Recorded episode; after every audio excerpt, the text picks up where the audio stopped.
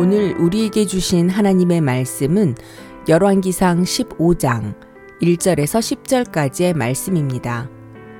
느바세 아들 여로보암 왕 18째 해에 아비암이 유다 왕이 되고 예루살렘에서 3년 동안 다스리니라.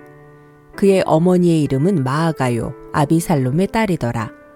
아비암이 그의 아버지가 이미 행한 모든 죄를 행하고 그의 마음이 그의 조상 다윗의 마음과 같지 아니하여 그의 하나님 여호와 앞에 온전하지 못하였으나 그의 하나님 여호와께서 다윗을 위하여 예루살렘에서 그에게 등불을 주시되 그의 아들을 세워 뒤를 잇게 하사 예루살렘을 경고하게 하셨으니 이는 다윗이 햇사람 우리야의 일 외에는 평생에 여호와 보시기에 정직하게 행하고 자기에게 명령하신 모든 일을 어기지 아니하였습니다. 르호보암과 여로보암 사이에 사는 날 동안 전쟁이 있었더니 아비암과 여로보암 사이에도 전쟁이 있으니라. 아비암의 남은 사적과 그 행한 모든 일은 유다 왕 역대지략에 기록되지 아니하였느냐. 아비암이 그의 조상들과 함께 자니 다윗성에 장사되고 그 아들 아사가 대신하여 왕이 되니라. 이스라엘의 여로보암 왕 제20년에 아사가 유다 왕이 되어 예루살렘에서 41년 동안 다스리니라.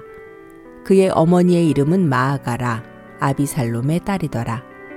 아멘.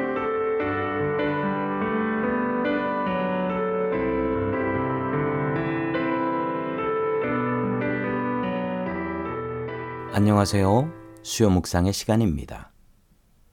르호보암의 아들인 아비아가 유다의 왕이 되었습니다. 그는 겨우 3년 동안 예루살렘을 다스렸지요. 그는 어떤 왕으로 성경에 기록되어 있을까요? 하나님께서는 오직 믿음이라는 기준으로 사람을 평가하십니다. 이스라엘의 왕들의 업적을 평가할 때 성경은 객관적인 기준을 갖고 평가하지 않습니다. 국력이 얼마나 컸는지, 백성들이 얼마나 잘 살았는지, 이런 것으로 왕들을 평가하진 않습니다. 오직 믿음이라는 눈으로 왕들을 평가하셨습니다.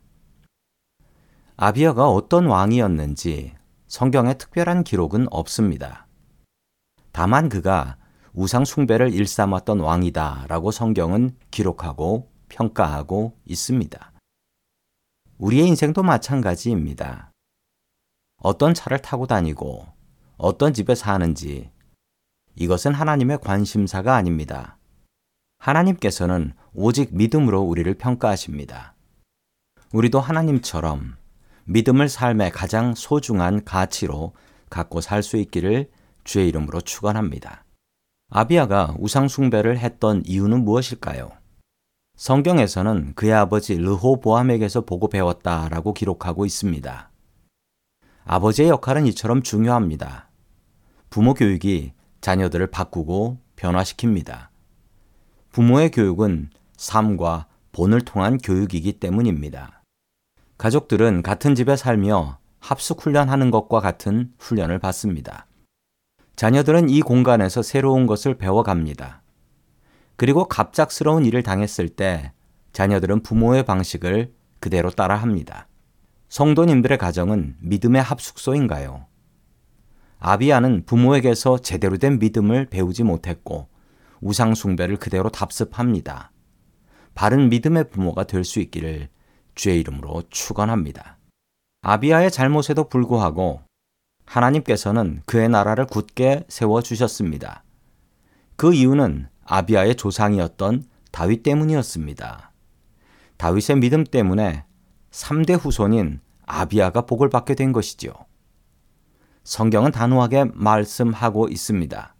부모의 죄 때문에 자식이 벌 받는 경우는 없지만 부모의 믿음 때문에 자식이 복 받는 경우는 너무나 많다. 믿음의 부모가 되십시오. 나의 믿음의 기도 덕분에 자녀들이 덕보게 하십시오. 믿음의 복은 대를 넘어서 이어지기 때문입니다.